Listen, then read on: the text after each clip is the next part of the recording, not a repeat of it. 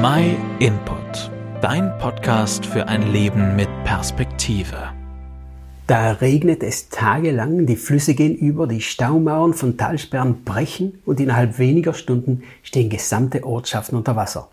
Diese Bilder aus Deutschland, Österreich, Belgien und auch hier bei uns haben wahrscheinlich die meisten von uns mitverfolgt. Da müssen Menschen mit Lebensmitteln versorgt werden, man kann die Familie nicht erreichen, teilweise bricht die komplette Infrastruktur zusammen und auch Firmen, die noch nicht einmal besondere Wasserschäden haben, müssen trotzdem eine Zeit lang pausieren, weil die Stromkraftquelle komplett versunken ist.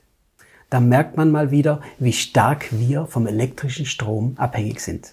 Ohne Strom geht fast gar nichts mehr.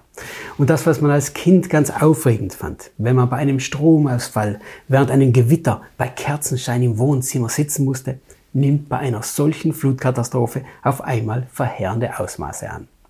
Je mehr das gesellschaftliche und wirtschaftliche Leben von Computern und künstlicher Intelligenz abhängig ist, umso heftiger sind die Auswirkungen, wenn für mehrere Stunden die Energieversorgung zusammenbricht. Diese komplette Abhängigkeit von der Energiezufuhr kann einen wirklich nachdenklich stimmen. Denn genauso wie wir im alltäglichen Leben von der Energie abhängig sind, so braucht auch unsere Seele Energie, um zu überleben. Und das erleben ja besonders die Opfer der Flutkatastrophen gerade hautnah. Die Energie, um wieder neu anzufangen, aufzuräumen und dabei die Hoffnung nicht zu verlieren, müsste theoretisch grenzenlos sein und ist doch verständlicherweise bei vielen nicht vorhanden. Die Frage ist, was das überhaupt für eine Energie ist und woher wir sie bekommen können. Ich denke, dass der Einzige, der uns Energie geben kann, mit der wir auch in scheinbar aussichtslosen Situationen weitermachen können, Gott ist. Jesaja, ein Prophet der Bibel, beschreibt das so. Weißt du es denn nicht? Oder hast du es noch nie gehört? Jahwe ist ein ewiger Gott, der die ganze weite Erde schuf. Er wird nicht müde, seine Kraft lässt nicht nach und seine Weisheit ist unerschöpflich tief. Den Erschöpften gibt er Kraft und die Schwachen macht er stark. Gott ist also derjenige, der niemals kraftlos wird. Und er ist auch derjenige, der uns wieder neue Energie geben kann. Und bei dieser Energie gibt es keine Versorgungsunterbrechung. Jesaja sagt weiter, doch die auf Jahwe, also auf Gott hoffen, die gewinnen neue Kraft. Wie Adler breiten sie die Flügel aus. Sie laufen und werden nicht müde, sie gehen und werden nicht matt. Ist das nicht ein Versprechen?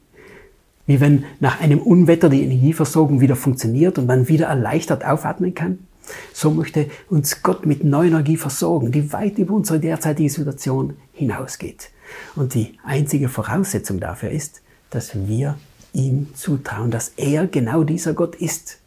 Du kannst ihn noch viel besser kennenlernen, wenn du in der Bibel nachliest, was dort über ihn steht. Gott hat sich in der Bibel vorgestellt.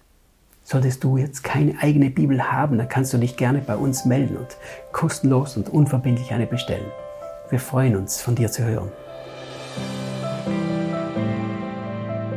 Vielen Dank, dass du den My Input Podcast gehört hast. Wenn du mehr wissen willst, geh auf unsere Website myinput.it oder folge uns auf YouTube, Facebook und Instagram.